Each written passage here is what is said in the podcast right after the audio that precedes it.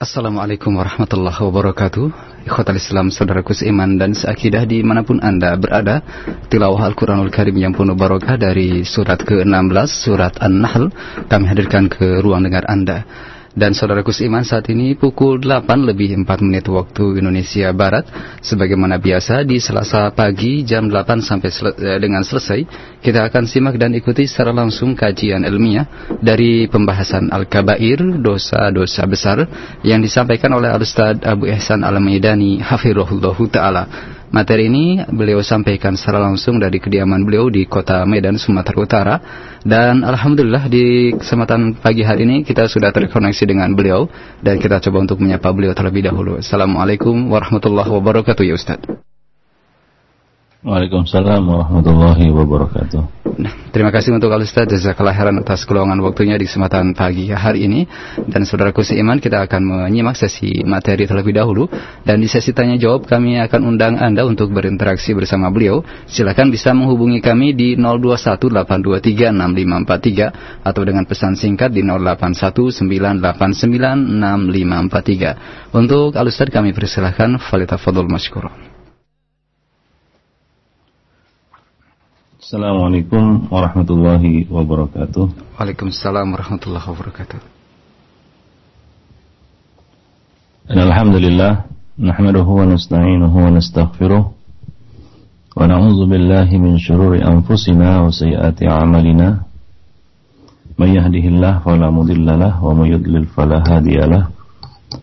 Ashhadu an la ilaha illallah wahdahu la syarika lahu وأشهد أن محمدا عبده ورسوله يا أيها الذين آمنوا اتقوا الله حق تقاته ولا تموتن إلا وأنتم مسلمون أما بعد فإن أحسن الكلام كلام الله وخير الهدي هدي محمد صلى الله عليه وسلم وشر الأمور محدثاتها وكل محدثة بدعة وكل بدعة ضلالة وكل ضلالة في النار Hadirin yang berbahagia, para pendengar yang beriman, semoga Allah Subhanahu wa taala merahmati kita semua.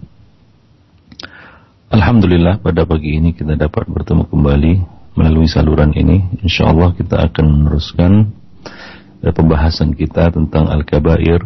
Kita sudah sampai pada dosa besar yang ke-44. Dosa besar yang ke-44 ini adalah al-la'an. Ya, dosa banyak melaknat.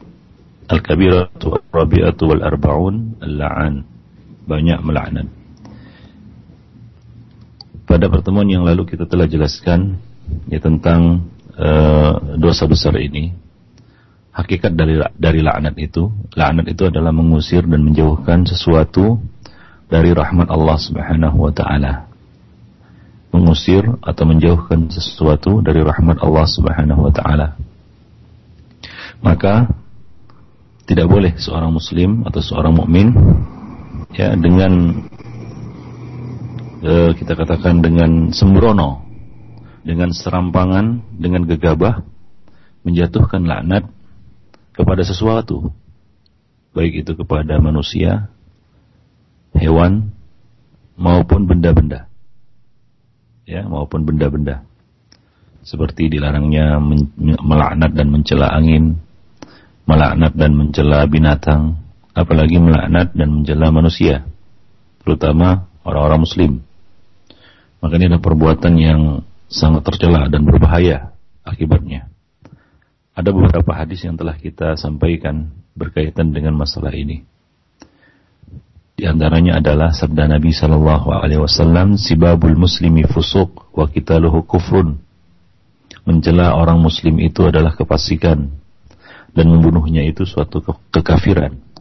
Demikian juga Nabi Shallallahu Alaihi Wasallam mengatakan la'nul mu'mini ke qatli. Melaknat seorang muslim itu sama dengan membunuhnya. Ya, melaknat seorang muslim itu sama dengan membunuhnya.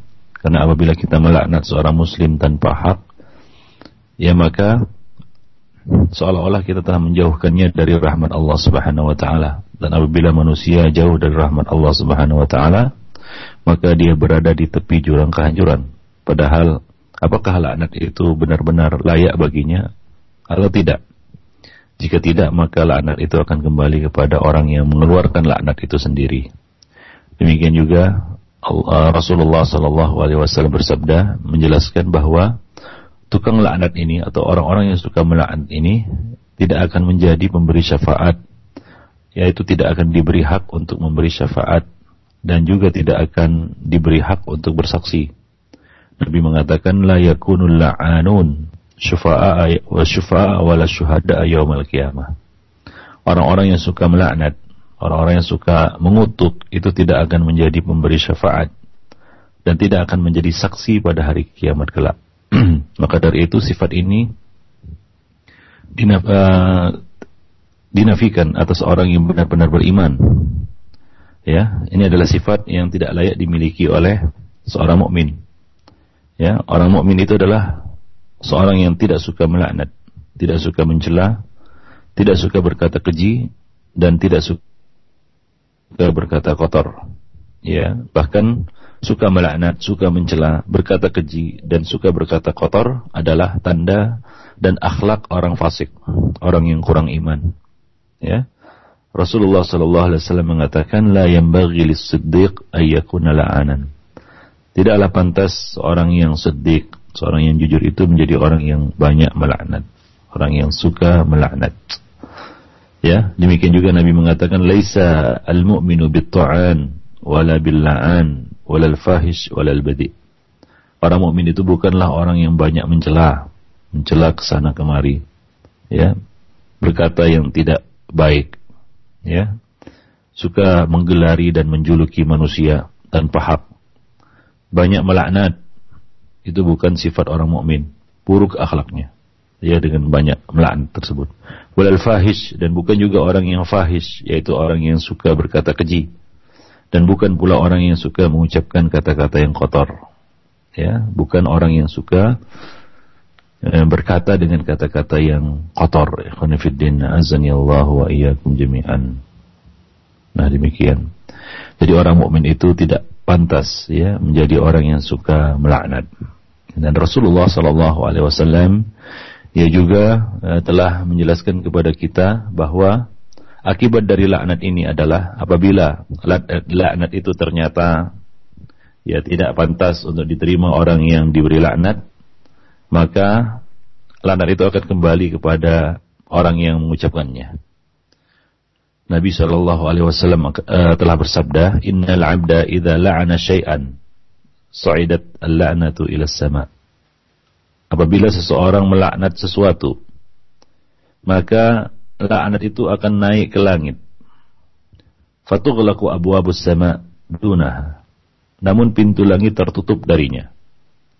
Ia tidak dapat menembus pintu langit. Thumma tahbitu ilal ardi.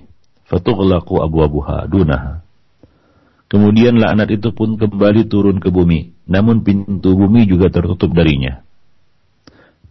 Thumma ta'khudhu yaminan wa shimalan. Kemudian laknat itu mencari jalan ke kanan dan ke kiri. Ya, fa idza lam tajid masaghan raja'at ila alladhi lu'in. Apabila ia tidak mendapatkan jalan keluar, maka ia akan menuju orang ke, kepada orang yang dilaknat itu ya menuju kepada orang ini. Fa in kana lidzalika ahlan. Itu jika memang orang yang dilaknat itu pantas untuk dilaknat. Wa illa raja'at ila qailiha. Namun jika ternyata tidak, maka laknat itu akan kembali kepada orang yang mengucapkan.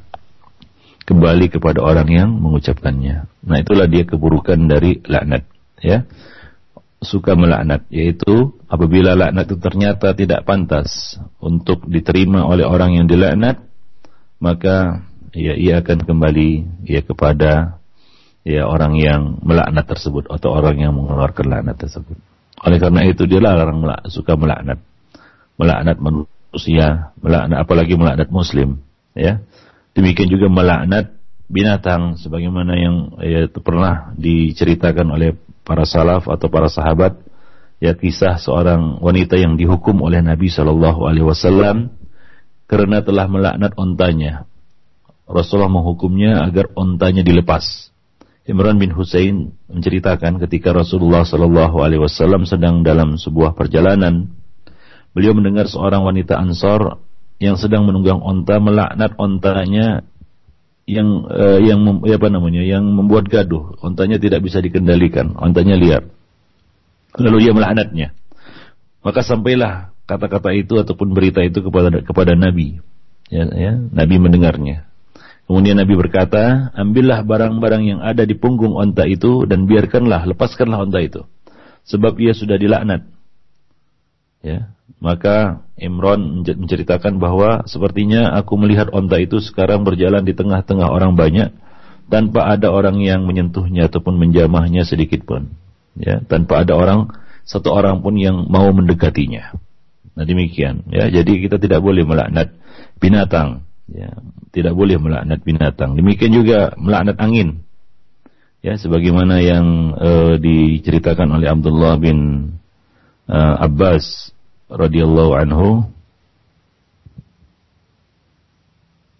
diceritakan bahwa seorang laki-laki melaknat angin di sisi Rasulullah sallallahu alaihi wasallam. Maka Nabi bersabda, "Janganlah melaknat angin." Karena ia berhembus atas perintah Allah Subhanahu wa taala.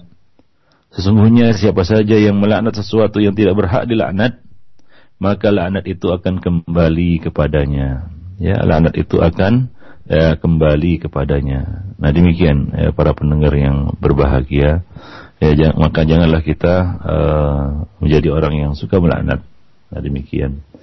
Apalagi yang kita laknat itu adalah saudara kita sama muslim. Nah ini adalah suatu perkara yang berat. Ya, ini adalah suatu perkara yang uh, sangat berat.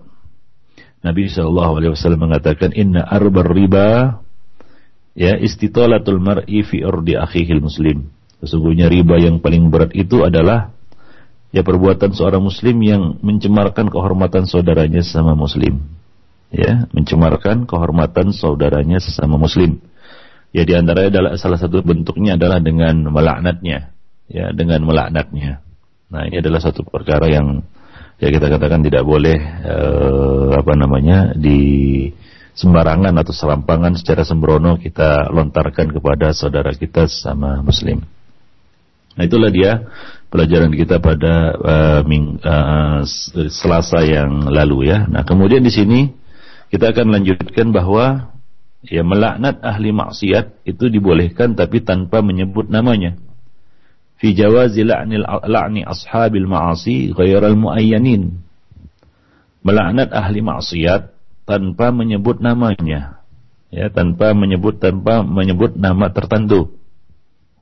Allah Subhanahu wa taala mengatakan ala la'natul zalimin.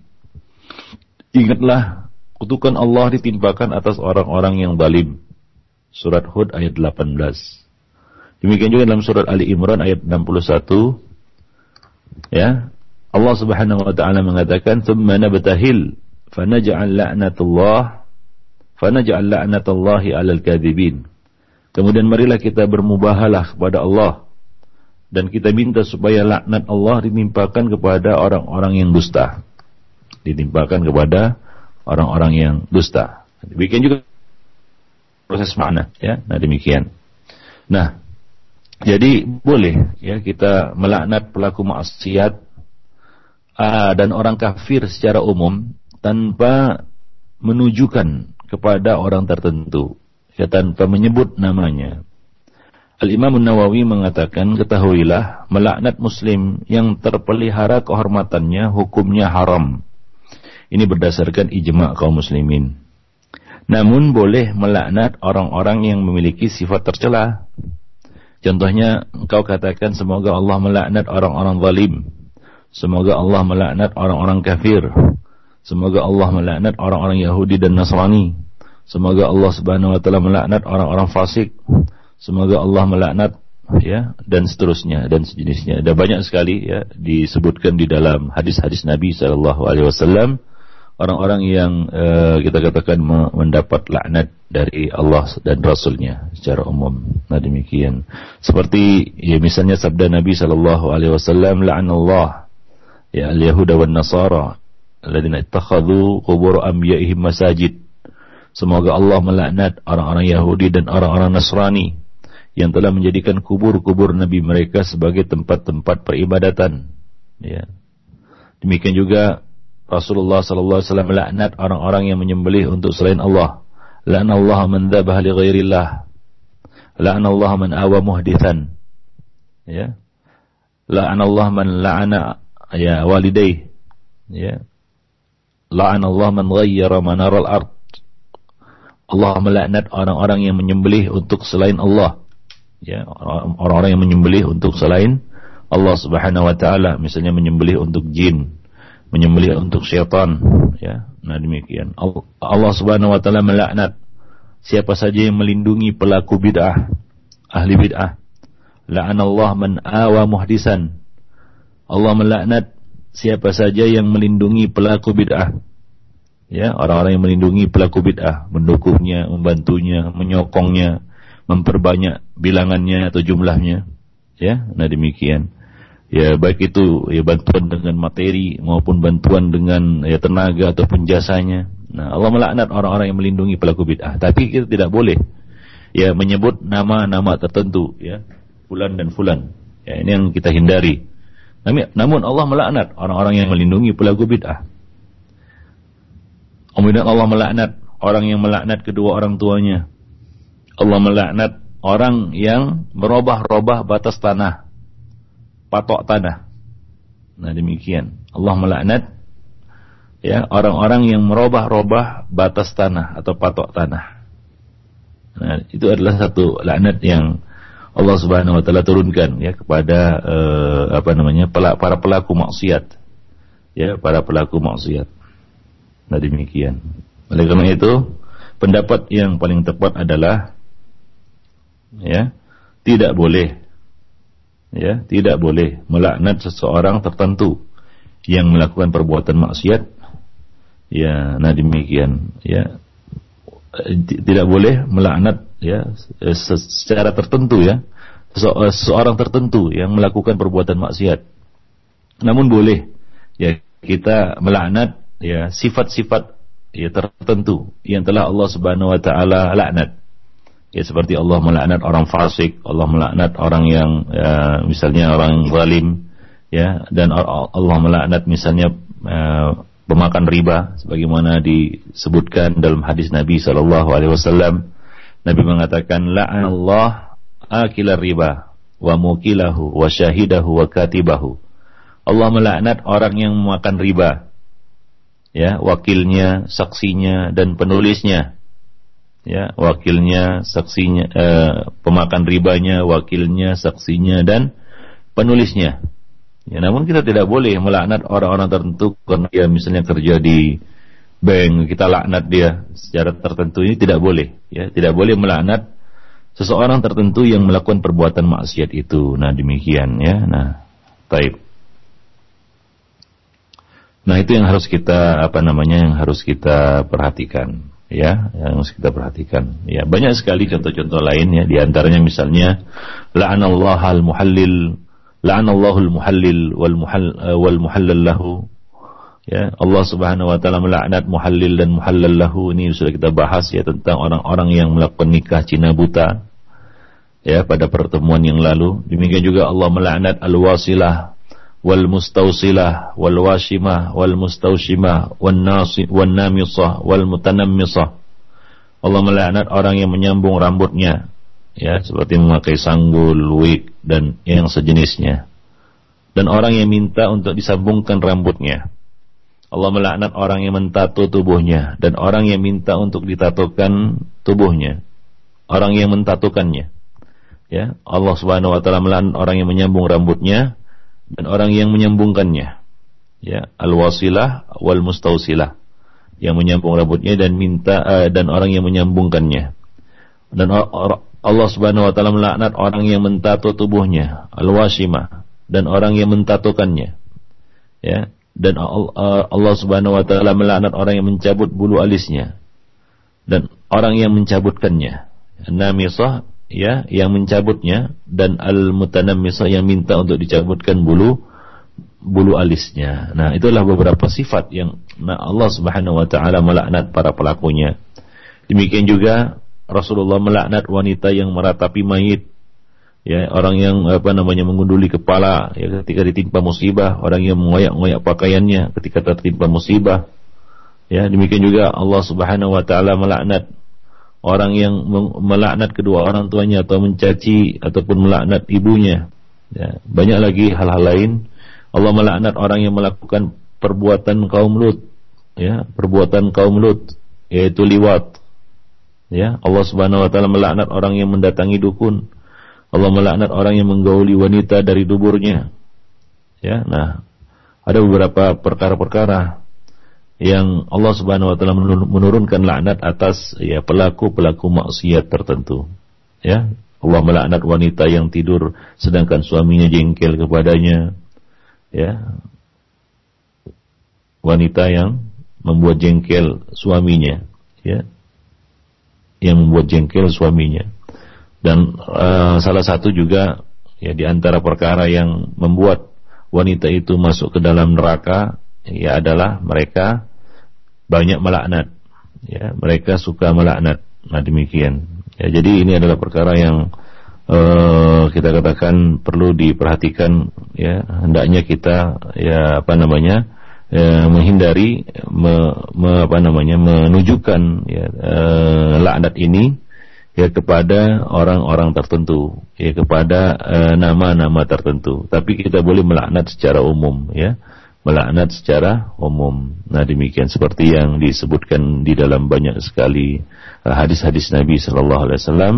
Mereka berkaitan dengan laknat ya para pelaku maksiat ya laknat kepada ya para pelaku maksiat. Maka dari itu ikhwani fiddin azani Allah wa iyyakum jami'an uh, kita hendaknya ini menjadi suatu apa namanya suatu peringatan bagi kita semua ya agar uh, tidak uh, mendekati perbuatan-perbuatan maksiat. Ya karena itu akan menyebabkan jatuhnya laknat atas pelakunya. Ya jatuh jatuhnya laknat atas uh, pelakunya. Ya namun kita sebagai seorang muslim ya tidak boleh juga gegabah dan sembrono ya di dalam menjatuhkan laknat ini. Ya hendaknya kita perhatikan ya apa namanya batasan-batasannya ya janganlah kita melaknat orang-orang apa namanya eh, orang-orang uh, tertentu ya atau nama-nama tertentu kita sebut namanya ya si fulan ya adalah orang yang malun terlaknat nah tidak ya tapi kita melaknat secara umum melaknat ahli maksiat tanpa menyebut nama-nama mereka. Nah demikian. Ikhwanifiddin azanillah wa iyyakum jami'an. Ya, maka ketahuilah bahwa mengutuk seorang muslim yang menjaga dirinya dari aib hukumnya haram ini ya, berdasarkan ijma kaum muslimin seperti yang sudah kita jelaskan tadi. Ya, namun dibolehkan melaknat orang-orang yang mempunyai sikap-sikap tercela ataupun sifat-sifat yang buruk ya seperti ya kita katakan ya semoga Allah melaknat orang-orang zalim. Allah melaknat orang-orang kafir dan sejenisnya ya. Azani Allah wa jami'an ya. E, adapun melaknat orang tertentu yang memiliki salah satu sifat dari sifat-sifat durhaka ya seperti Yahudi, Nasrani, penganiaya, pelacur, pencuri, pemakan riba. Maka menurut menurut ya zahirnya ya dari hadis-hadis Nabi sallallahu alaihi wasallam tersebut adalah tidak diharamkan, boleh. Ya namun jangan kita tujukan ya kepada nama-nama tertentu. Ya.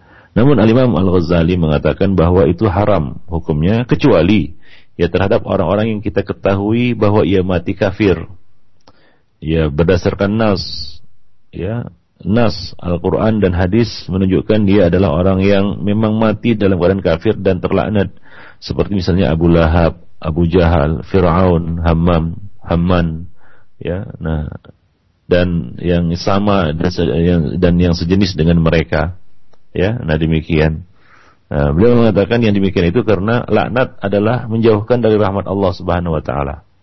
Ya padahal kita tidak tahu bagaimana akhir hayat seorang yang fasik atau orang yang kafir itu. Ya adapun orang yang telah mendapatkan kutukan oleh Rasulullah sallallahu alaihi wasallam dengan menyebut nama-nama mereka seperti ya sabda Nabi sallallahu alaihi wasallam atau uh, perkataan Nabi sallallahu alaihi wasallam ya Allah kutuklah ra'al ra'al ya wa daqwan wa asiyah yang telah mendurhakai Allah dan Rasulnya maka itu dimungkinkan karena Rasulullah sallallahu alaihi wasallam itu sudah mengetahui bahwa mereka akan mati dalam keadaan kafir ya yang mati dalam keadaan kafir. Nah demikian. Oleh karena itu, ya apa namanya orang-orang yang sudah ya jelas matinya di atas kekafiran, ya seperti Abu Lahab, Abu Jahal, Fir'aun, Haman, ya dan se sejenisnya, iblis. Ya iblis itu malun terlaknat, ya. Nah demikian. Itu sudah ya, apa namanya ditetapkan oleh Allah Subhanahu wa taala. Ya demikian juga orang-orang yang sudah ditetapkan ya, laknat atas mereka secara tertentu, ya seperti Ri'al, Dakwan, Asiyah, ini adalah kabilah-kabilah ya yang mendurhakai, yang mendurhakai Allah dan Rasulnya maka ini boleh untuk melaknat mereka ya ini karena Rasulullah sallallahu alaihi wasallam itu sudah mengetahui bahwa mereka akan mati dalam kekafiran. Adapun orang-orang pelaku maksiat atau orang-orang kafir ya, yang masih hidup sekarang ini, kita nggak tahu ya, bagaimana kesudahan akhir dari hayat mereka. Ya, boleh jadi mereka nanti dapat hidayah dari Allah Subhanahu wa taala lalu ya mereka ya masuk kepada Islam misalnya. Ya maka tidak boleh melaknat orang-orang tertentu pada hari ini. Walaupun dia ya kita katakan jelas melakukan maksiat kan begitu ya. Atau dia adalah orang yang ya, ya kita katakan kafir ya. Maka tidak boleh melaknat ya dengan laknat tertentu kepada orang tertentu. Nah demikian. Ya kecuali ya orang-orang yang Allah Subhanahu wa taala telah tetapkan dia mati dalam keadaan kafir dan adapun orang sekarang ini, ya kita kita tidak tahu bagaimana kesudahan mereka, apakah mereka ya apa namanya mendapat rahmat dari Allah Subhanahu Wa Taala, apa apakah mereka apa namanya kita katakan tetap dalam kekafirannya, kita tidak mengetahui semua itu. Karena hal itu tidak akan dapat kita ketahui kecuali berdasarkan wahyu dari Allah Subhanahu Wa Taala. Ya berdasarkan wahyu dari Allah Subhanahu wa taala. Sementara tidak ada yang dapat wahyu sekarang ini ya. Tidak ada yang dapat wahyu tidak ya turun lagi ya, kepada manusia. Nah demikian. Nah oleh karena itu ya hendaknya kita berhati-hati ya di dalam menjatuhkan laknat ini. Nah uh, Imam Al-Ghazali juga mengatakan yang sama dengan kutukan itu adalah mendoakan seseorang dengan keburukan. Nah ini juga nggak boleh mendoakan keburukan ya melaknat atau sama dengan melaknat adalah mendoakan keburukan. Ya, sekalipun terhadap orang yang zalim, ya seperti ucapan seorang semoga Allah tidak menyehatkanmu atau semoga Allah tidak menyelamatkanmu atau yang serupa dengan itu. Nah, semua itu tercela. Ya, demikian juga ya melaknat e, segala jenis binatang atau benda-benda mati. Nah, semua itu adalah perbuatan yang tidak dibolehkan. Sebagian ulama mengatakan barang siapa mengutuk seseorang yang tidak berhak mendapatkan kutukan itu, maka hendaklah ia segera melanjutkannya dengan kecuali jika ia tidak berhak mendapatkannya. Ya, kecuali jika dia tidak berhak untuk uh, mendapatkannya. Nah, demikian ya Khonifuddin. Azani Allah Tapi yang paling bagus adalah kita menahan diri ya dari perbuatan suka melaknat ini ya, perbuatan suka melaknat ini. Jadi e, bukan hanya manusia yang tidak boleh dilaknat, ya tapi juga binatang. Benda-benda mati juga nggak boleh dilaknat. Ya kebiasaan sebab banyak orang ya dia kesal kepada kendaraannya. Dia laknat kendaraannya. Dia kutuk kendaraannya. Ya sebagaimana yang apa namanya yang terjadi pada masa Nabi Wasallam. Ya kalau sekarang mungkin nggak mengutuk onta karena orang tidak mengendarai onta. Dia kutuk ya mobilnya misalnya. Mogok mobilnya kempes bannya ataupun berulah mobilnya kendaraannya sepeda motornya dia kutuk ya apa namanya kendaraannya itu. Nah kalau ini, ya, ini kalau ini berlaku sebenarnya Rasulullah SAW telah memberikan hukuman yaitu untuk menjauhkan dan menyingkirkan benda yang telah dilaknat ini. Ia, ia tidak boleh mengendarainya lagi. Nah itu sebenarnya hukumannya ya bagi orang-orang yang melaknat kendaraannya. Maka hati-hatilah ya. Janganlah kita menjadi orang yang suka melaknat. Ya, janganlah kita menjadi orang yang suka melaknat. Kebiasaan suka melaknat ini adalah sangat buruk, ya. Adalah satu perkara apa namanya kebiasaan yang yang sangat buruk, ya. Demikian juga ya, yang sama seperti melaknat adalah mendoakan keburukan ini tidak boleh. Ya. Dan juga ya, melaknat diri sendiri ya, lebih tidak dibolehkan lagi. Mendoakan keburukan ya atas diri sendiri itu tidak boleh. Ya tidak boleh seorang itu mengatakan khabusat nafsi buruk jiwaku ini, buruk diriku ini. Ya, semoga Allah memburukkan diriku. Ya, sebagaimana kita tidak boleh meminta kematian untuk diri kita, meminta kebinasaan bagi diri kita, demikian pula pula kita tidak boleh melaknat diri kita sendiri. Ya, tidak boleh pula kita uh, melaknat ataupun me- me- mendoakan keburukan untuk diri sendiri. Ya, demikian juga untuk orang lain. Ya, sama dengan melaknat ini adalah mendoakan keburukan atas seseorang. Nah ini tidak boleh. Ya misalnya mengatakan semoga Allah tidak masukkanmu ke dalam sorga. Semoga Allah Subhanahu Wa Taala tidak uh, memberikan rahmat kepadamu. Nah ini sama. Ya, ini hukumnya sama. Ini tidak dibolehkan.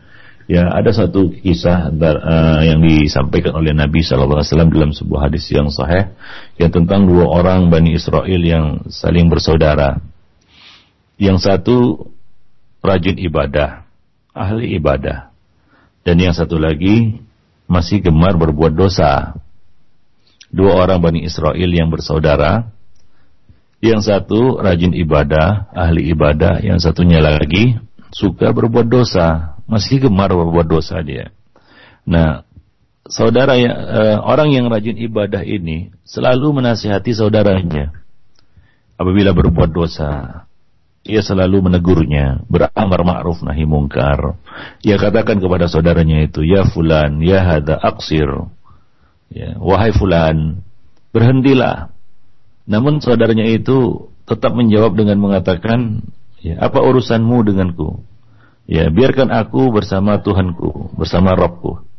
Ya, apakah engkau diciptakan untuk mengawasi diriku? Jadi dia tidak terima lah intinya, tidak terima nasihat uh, nasihat uh, kita katakan saudaranya sendiri. Demikianlah setiap kali berbuat dosa dan maksiat ya saudaranya selalu mengingatkan, selalu menasihati ya melarangnya, mencegahnya dari perbuatan dosa itu. Hingga pada suatu hari ya ia melihat saudaranya itu melakukan dosa yang tidak bisa ditolerir lagi olehnya. Yang dia anggap besar lah. Maka dia pun hilang kendali, dia katakan, "Ya fulan, aksir." Berhentilah. Ya, berhentilah berbuat dosa. Namun saudaranya itu mengatakan sama seperti yang biasa dia katakan kemarin. Ya, ya biarkan aku dengan Tuhanku. Apakah engkau diciptakan untuk mengawasi diriku? Ya. Maka hilanglah kesabarannya. Ia pun mengatakan kepada saudaranya itu, ya, la ghafarallahu lak. La yudkhilaka la yudkhilaka Allahul jannah. Allah tidak akan mengampunimu. Allah Subhanahu wa taala tidak akan memasukkanmu ke dalam surga. Dia mendoakan keburukan atas saudaranya ini. Ya, dikatakan semoga Allah tidak masukkanmu ke dalam, ke dalam surga. Semoga Allah Subhanahu wa tidak akan mengampunimu. Ya, ini ucapan ya sebagaimana disifatkan oleh Nabi ini ucapan naik ke langit, tertutup pintu langit, balik ke bumi, mencari jalan ke, sana kemari, lalu kembali kepada orang yang ditujukan doa ini kepadanya, ternyata dia tidak berhak mendapatkannya, akan kembali kepada orang yang mengucapkannya. Maka Allah Subhanahu wa taala mengirim dua malaikat, mengirim malaikat kepada mereka berdua dan mencabut nyawa keduanya. Kemudian keduanya berkumpul di hadapan Allah Subhanahu wa taala. Allah berkata kepada uh, orang yang ahli ibadah tadi, "Apakah engkau tahu apa yang akan menjadi keputusanku? Dan apakah sorga itu milikmu?" Apakah engkau tahu apa yang akan menjadi keputusanku? Bahwa engkau katakan aku tidak akan mengampuni si fulan, bahwa aku tidak akan masukkan surga, ya tidak akan memasukkannya ke dalam surga. Apakah engkau tahu apa yang akan menjadi keputusanku? Dan apakah surga itu punyamu? Ya engkau mengatakan semoga Allah tidak masukkannya ke dalam surga. Ya, kamu tidak masuk surga. Dan ini adalah doa keburukan atas orang lain yang tidak boleh kita ucapkan ya kepada orang-orang tertentu. Nah, ini harus berhati-hati kita. Ya. Nah, Allah Subhanahu wa taala murka kepadanya ya karena ucapan ini. Ya kemudian Allah Subhanahu wa taala menyuruhnya untuk diseret dan dilemparkan ke dalam neraka. Karena ucapan itu. Ya, kemudian Allah berkata kepada saudaranya yang ya ya kita katakan ya masih gemar buat dosa tadi tapi ya dia masih bertauhid. Artinya apa? Ya, dalam konsep Islam dia masih berada di bawah masyiah Allah Subhanahu wa taala, kehendak Allah. Ya. insya'a adzabah wa insya'a ghafarallah. Jika Allah berkehendak Allah akan menyiksanya, namun jika Allah berkehendak Allah akan memaafkannya. Allah akan mengampuninya. Ternyata Allah mengampuninya. Ya, ini qad ghafartu lak. Ya, adkhil jannah. Ya, ini qad ghafartu lak. Masuklah kamu ke dalam surga karena aku telah mengampunimu. Coba lihat betapa tragis ya kontras ya e, nasib keduanya ini. Ya, nah demikian. Akhirnya saudaranya itu masuk ke dalam surga dan dia masuk ke dalam neraka. Kok bisa begitu? Nah, Abu Hurairah yang meriwayatkan hadis hadis ini mengatakan, ya demi Allah, ya yang jiwa kepada dari tangannya, sungguh, ya ia telah uh, kalimat itu, ya dia telah mengucapkan satu kalimat, ya yang telah menghancurkan, yang telah membinasakan dunia dan akhiratnya, ya yang telah menghancurkan dan membinasakan, ya yang telah memusnahkan ya dunia dan akhiratnya. Nah demikian. Kalau kita timbang-timbang, ya kesalahan ahli ibadah ini lebih besar daripada dosa maksiat yang dilakukan oleh saudaranya. Sebab kesalahan yang dilakukannya itu ada dua. Yang pertama kesalahannya ini berkaitan dengan masalah akidah. Jadi kesalahan ahli ibadah ini lebih besar daripada kesalahan ataupun dosa saudaranya yang gembar buat buat maksiat tadi. Ya. Yang pertama dosa maksiat ini tahtal masyiah ya tahatal masyiah. Kalau Allah berkehendak Allah mengadabnya. Tapi kalau Allah berkehendak Allah Subhanahu wa taala bisa saja memaafkannya. Ya, mengampuninya selama dia masih bertauhid. Namun dosa orang ini, ini dosanya berkaitan dengan dua, dengan dua perkara yang besar. Yang pertama, kesalahannya ini adalah kesalahan akidah. Karena di dalam akidah, akidah ahlu sunnah wal jamaah, ya, ya, bahwa tidak boleh kita memutuskan seseorang sorga ataupun neraka, ya berdasarkan apa? berdasarkan hawa nafsu. Ya.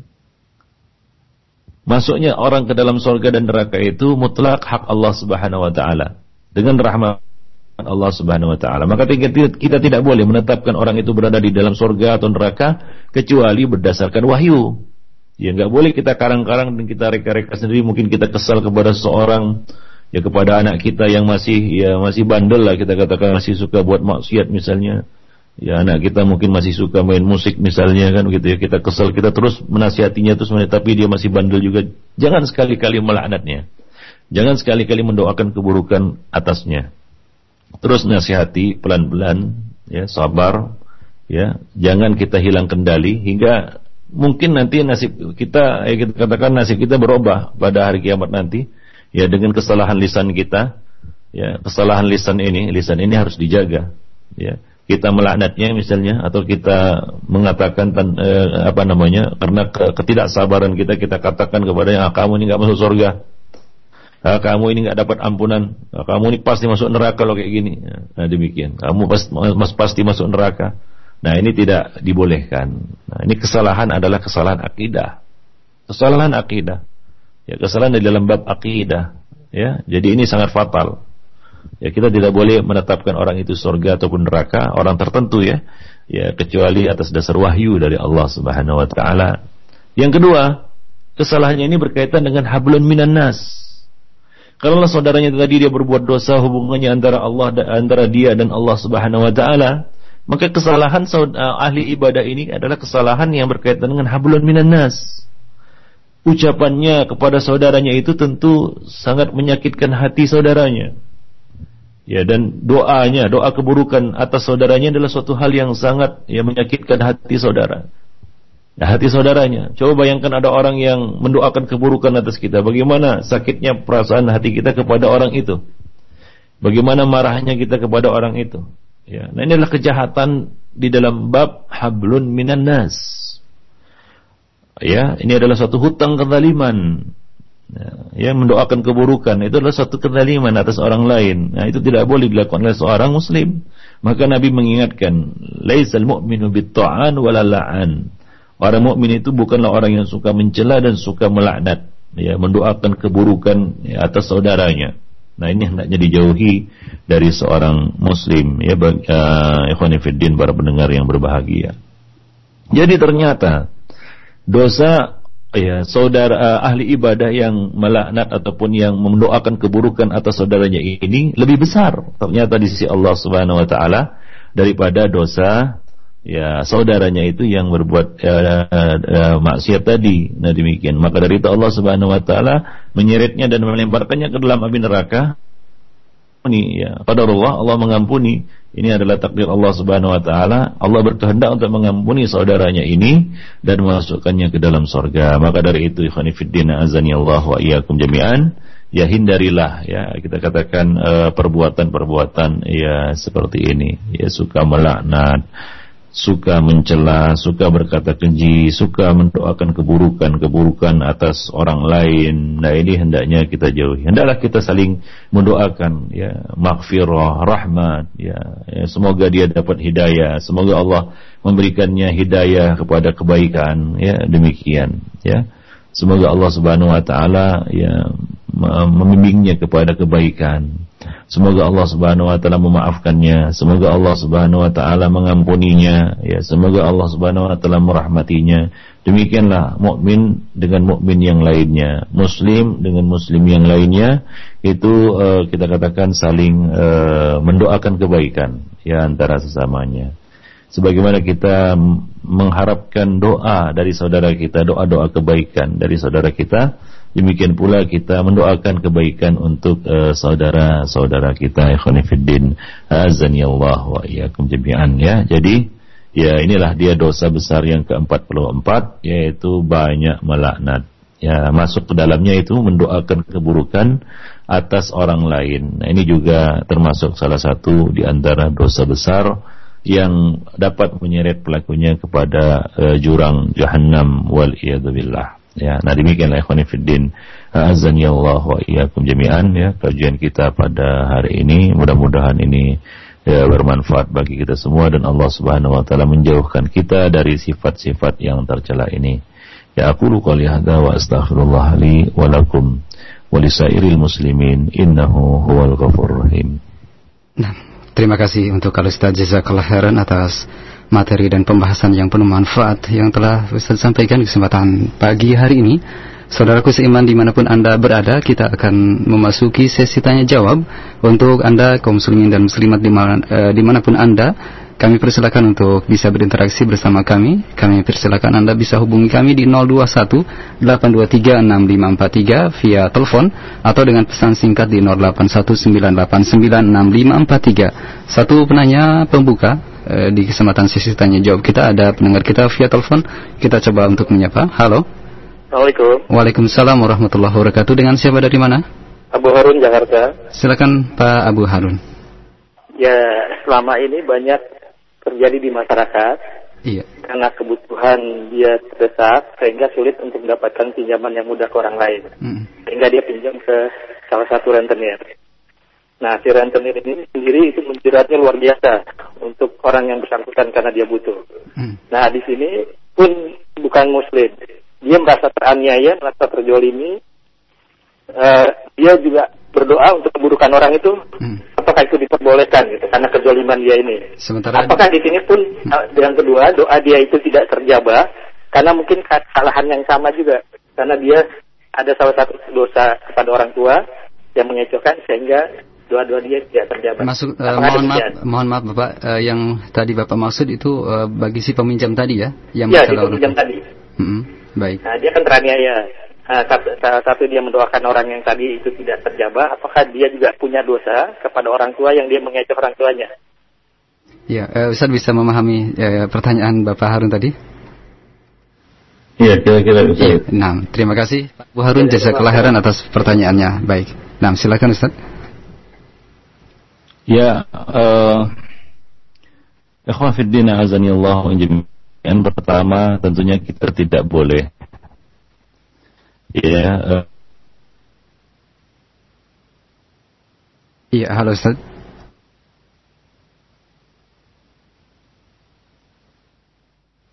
Nah, Khotal Islam terputus. Nah, nah, silakan Ustaz.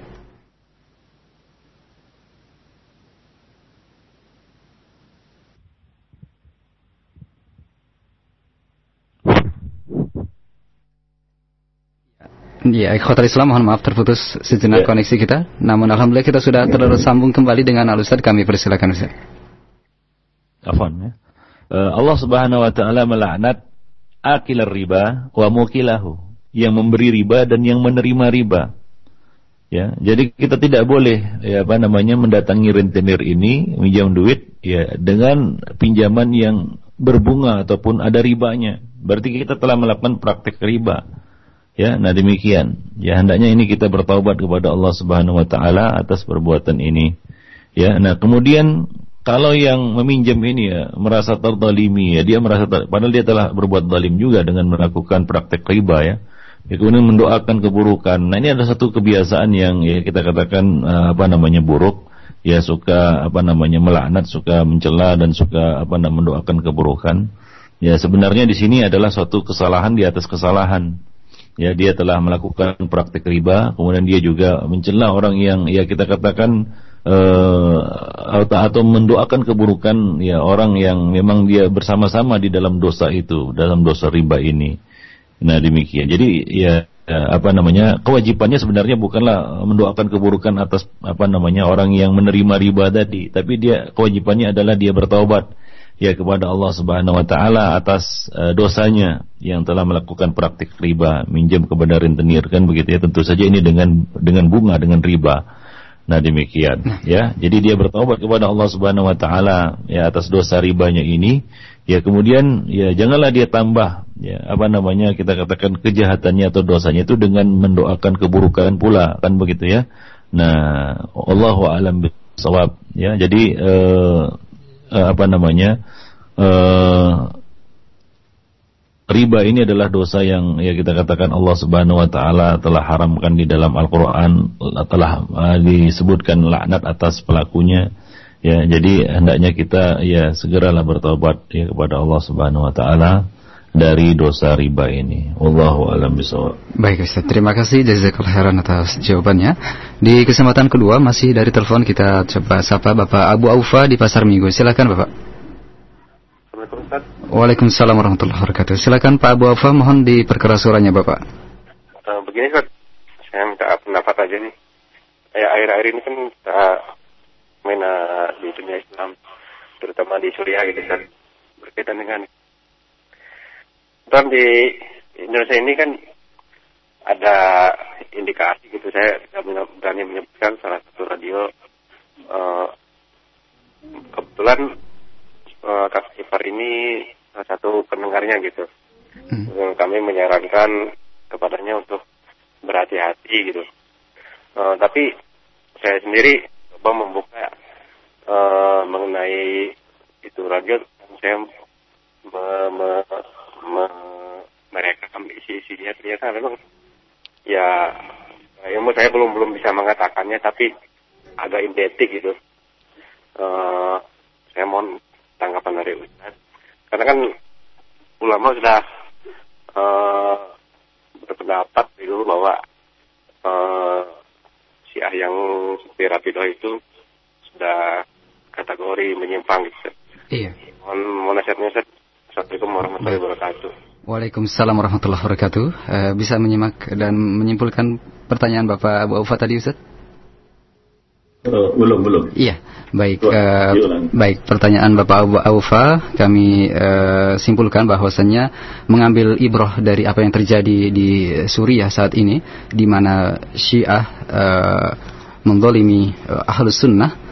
Bagaimanakah sikap kita di Indonesia, di mana begitu banyak media-media elektronik yang eh, menyiarkan eh, diidentifikasi sebagai ajaran Syiah, sementara ada saudara kita yang juga menjadi pendengar dan menjadi pemirsa dari media-media elektronik tersebut Ustaz. Bagaimanakah eh, menyikapi hal ini? Apakah boleh juga dengan kita memberikan laknat kepada eh, penganut dan pengikut ajaran Syiah ini? Eh, sementara hal ini eh, mungkin saya am- ambil juga dari pertanyaan yang saya eh, angkat dan jama dari pesan singkat apabila kita melaknat sebagian dari kaum muslimin yang teridentifikasi sebagai Syiah akan eh, memungkinkan orang-orang akan lari dari dakwah ahlu sunnah wal jamaah. Mohon penjelasan dari hal ini dan jazakallah Ustaz. Yang pertama adalah tentunya hmm, dalam konteks melaknat ahli maksiat ya. Melaknat ahli maksiat itu dibolehkan tanpa menyebut namanya. Ya. Tanpa menyebut namanya. Melaknat e, misalnya orang e, ahli bid'ah, bahkan melaknat orang yang melindungi hmm. yang melindungi ahli bid'ah. Ya, seperti uh, perkataan Nabi sallallahu alaihi wasallam la'anallahu man awa muhdisan Allah melaknat orang-orang yang melindungi, orang yang membantu, siapa saja yang membantu ahli bid'ah. Ya, demikian juga ahli bid'ah. Ya, tapi tidak boleh kita menunjukkan laknat ini kepada orang tertentu. Ya, kepada orang tertentu. Ya, demikian pula melaknat ya kita katakan kelompok tertentu yang ya kita katakan sudah jelas kesesatannya. Ya seperti misalnya eh, Nasrani, Yahudi ya dan uh, beberapa kelompok yang memang jelas penyimpangannya ataupun e, kekufurannya ya atau penyimpangannya dari e, manhaj yang hak. Namun, namun tidak boleh kita menunjukkan laknatnya kepada nama-nama tertentu ataupun orang-orang tertentu pribadi-pribadi tertentu. Nah demikian. Itu yang pertama. Jadi syiah ini termasuk ya kita katakan aliran yang sesat ya arsat aliran sesat yang sangat jelas penyimpangannya dari Quran dan Sunnah.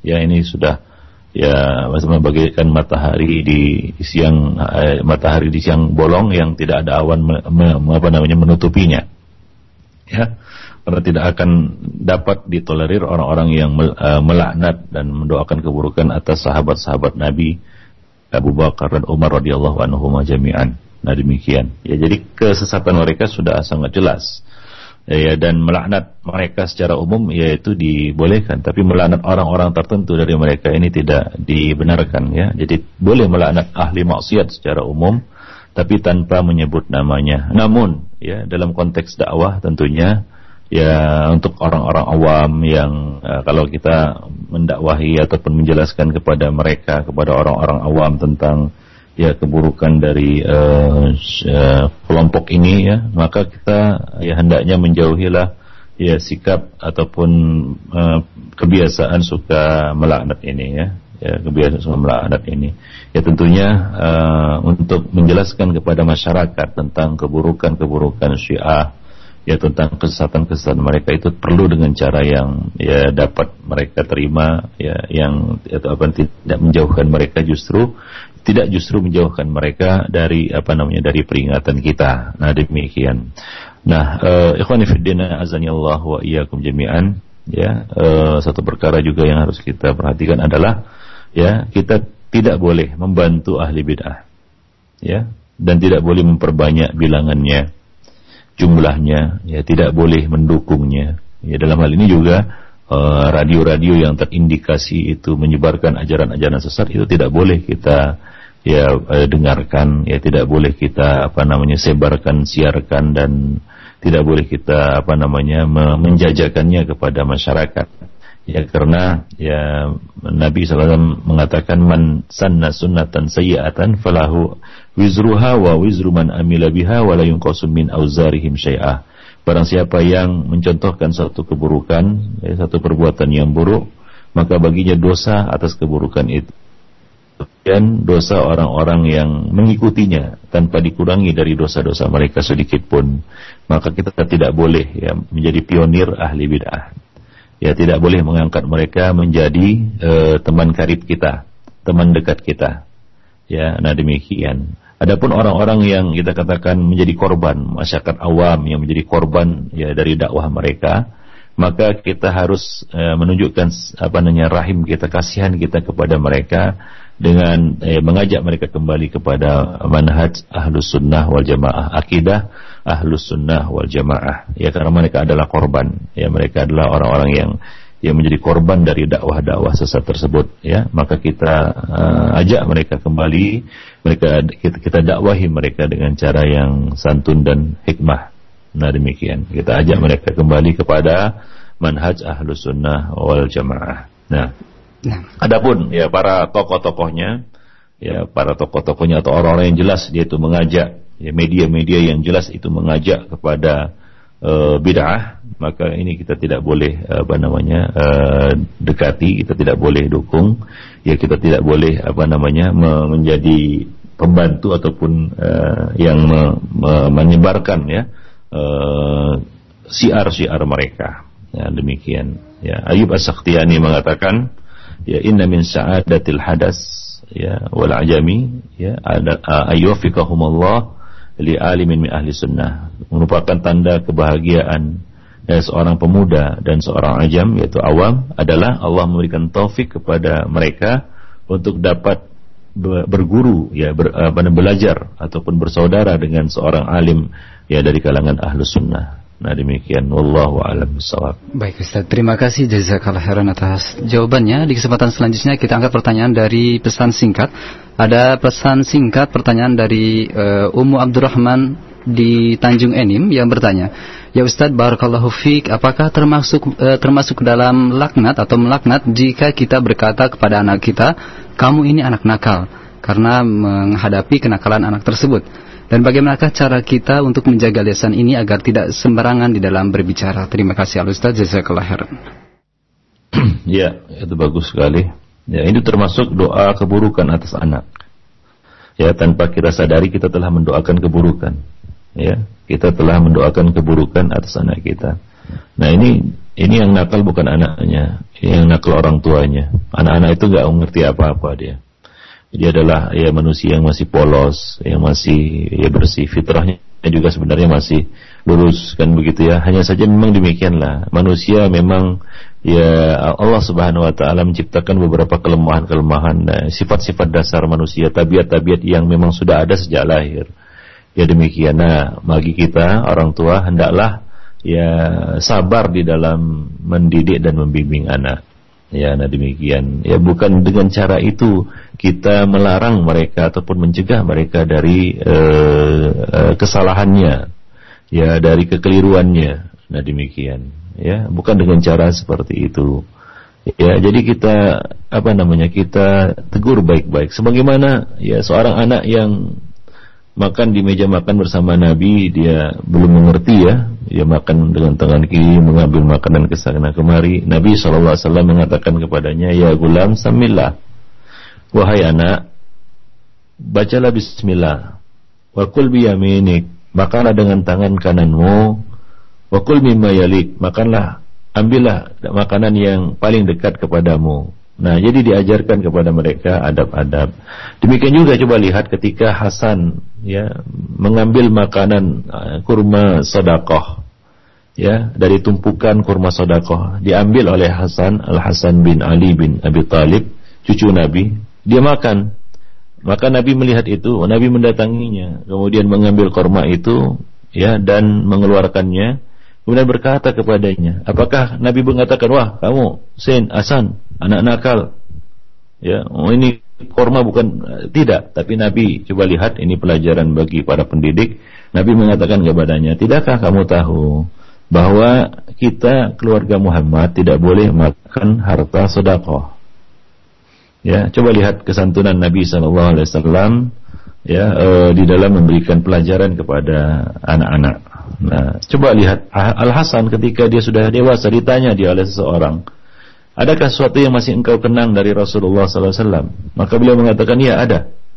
Ya, satu ketika aku makan korma, korma zakat, korma sedekah.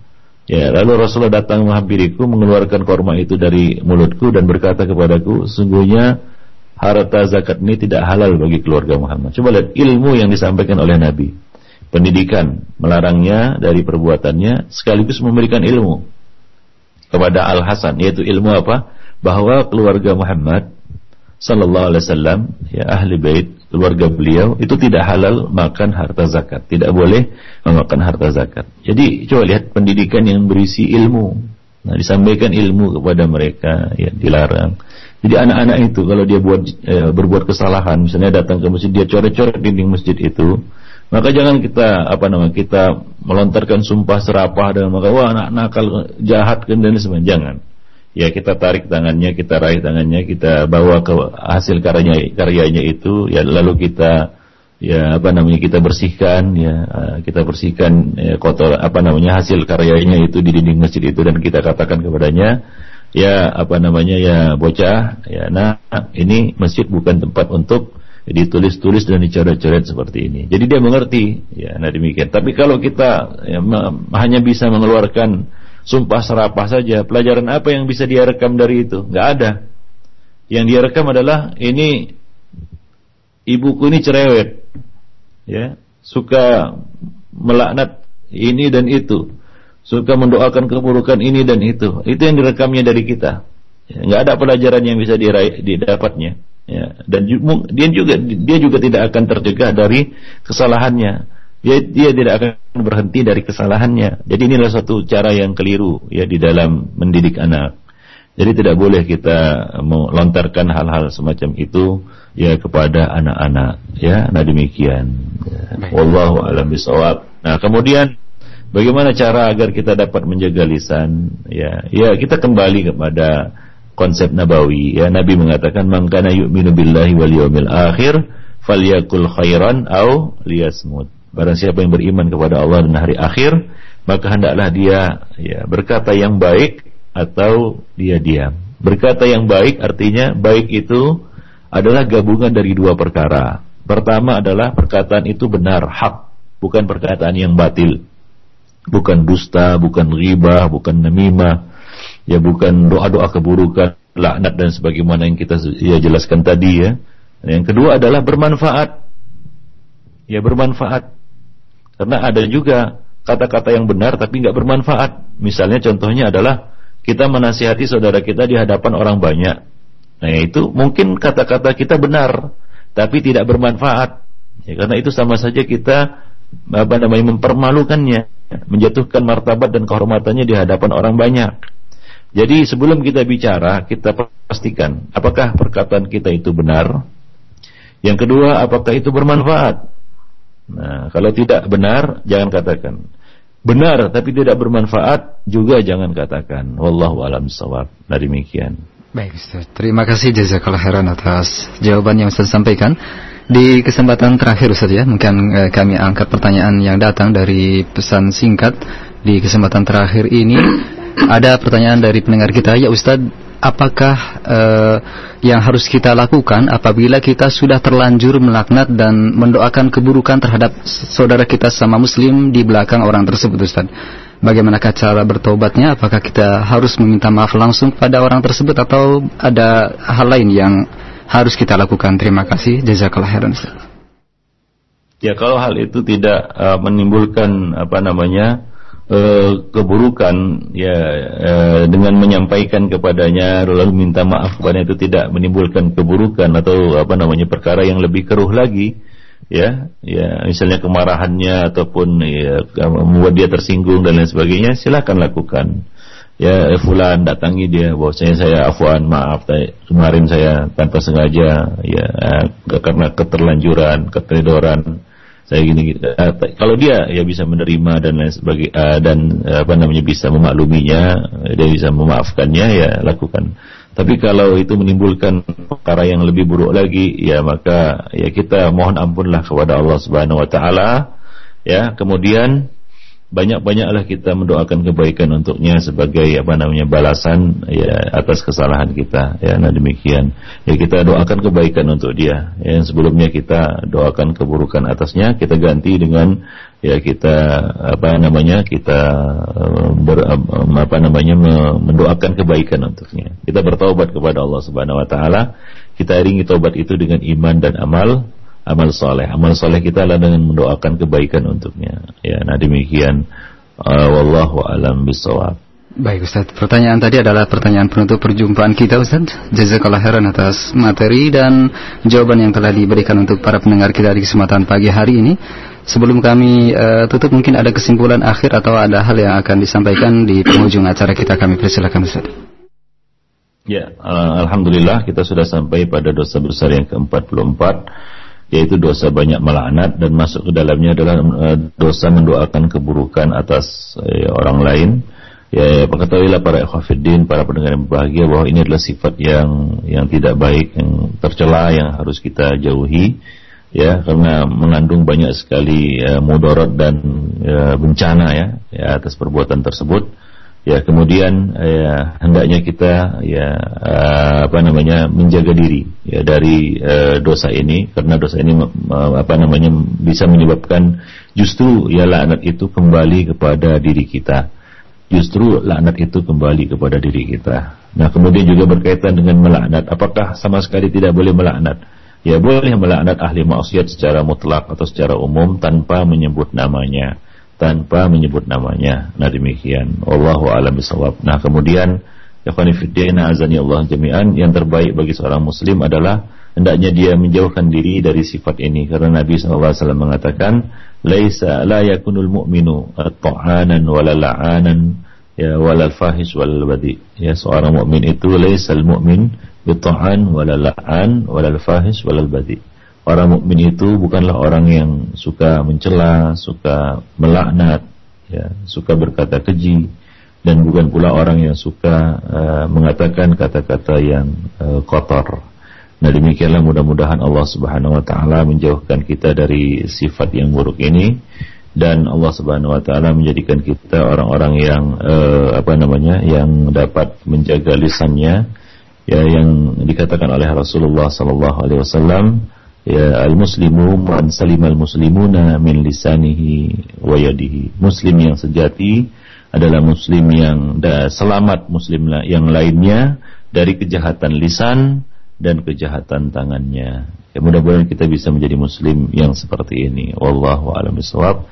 Demikianlah ikhwan fiddin ya sekalian ya lebih dan kurang saya mohon maaf yang benar datangnya dari Allah yang salah dari saya dan dari syaitan. Aku lupa lihat wa astaghfirullah li wa lakum wa muslimin innahu huwal ghafurur rahim. Nah, terima kasih kami ucapkan jazakallah khairan atas materi dan pembahasan serta kesimpulan serta uh, nasihat yang terakhir yang sudah disampaikan di perjumpaan kita untuk di kesempatan pagi hari ini.